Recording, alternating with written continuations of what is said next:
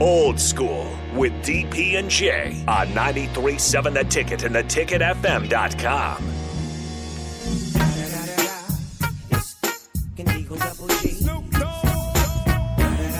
Welcome back.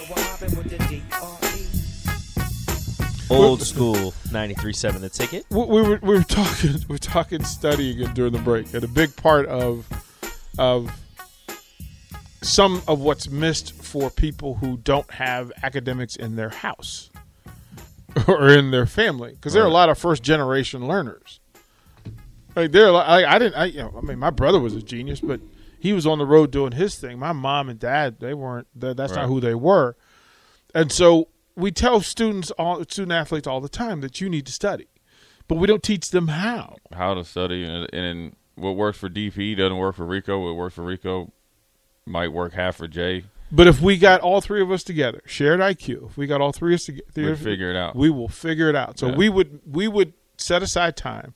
So if there was, we get these reports that would be handed handed in every Friday, and then Monday the captains would see them and go, okay, coach, we're all clear, or we've got some areas of of interest.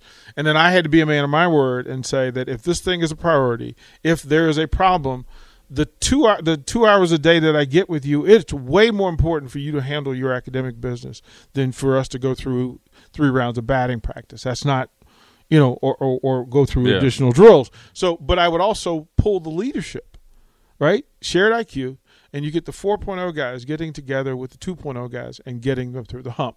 But to also see the note taking, these daytimers that we would have in there were the notes from the class right? The notes from class. And it's in a lot of cases it's the same class or at least the same subject. And so they could go, "Oh, well I missed this, I missed this." Now the teachers would also help because teachers could look Sure. at the notes and go, "Okay, you were here, you were present, I know you contributed, but you missed some some things." Yeah, Or you nailed this. Share this with everybody else. sure. And so teaching them how. But Jay, we also did this other thing, and it's one of my favorite things. We would ask every- anybody on the team, "What's your dream school?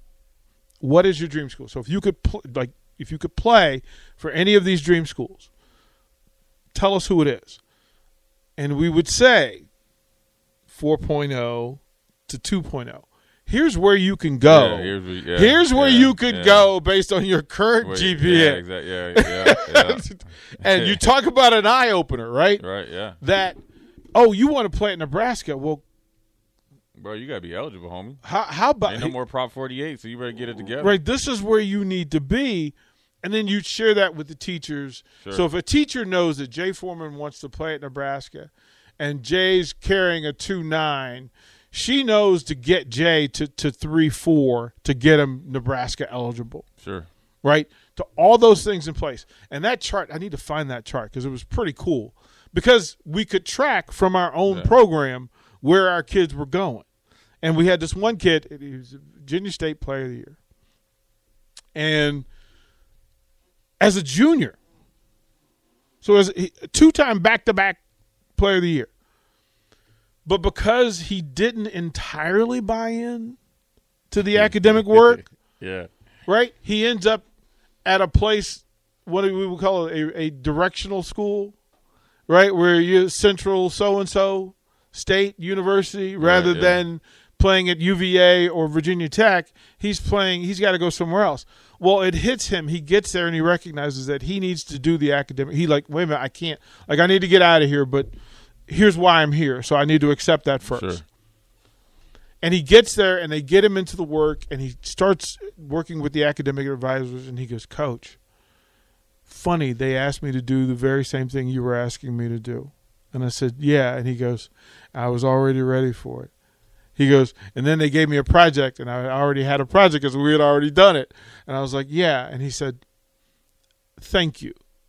That young man went and got his master's degree from that university right, now he didn't get the nba dream but he's going to be a, bas- a high school basketball coach and a, and, a, and, a, and a teacher. Right.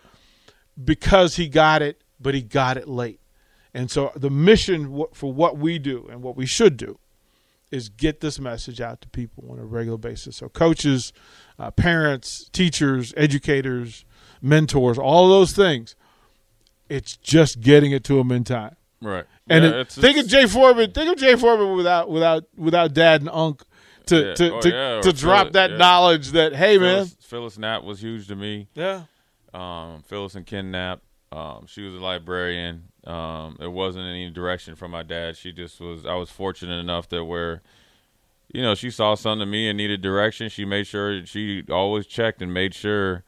Um, and and Dwayne Perjak, uh, rest in peace. I mean, with Dwayne Perjak, I mean, it, he's one. Every time I went back to Minnesota, uh, up until he passed, I always saw him. Um, those two when I was in high school did more for me or helped me do more and believed in me more. Ne- never did my work for me, but made sure that I did what I had to do. Um, followed me, and they had no obligation to me. Never, you know, it wasn't like at my dad's direction. It was just something that where you know they believed in me and knew I needed some help academically, and they were when I did the, you know, send my fax in or whatever. where, you know, when you do the whole, thing, we didn't have the the deal that they have now. Right. Um, they were there, and they were, you know, and so that's you need the support, and and, and whether it's at home or people around you, coaches or or mentors. I gave um, Coach Klempa a couple of the uh, Impact of Influence books because it's just a bunch of stories from coaches around the country, um, breaking down the things that made them successful or the things that they want to get better at.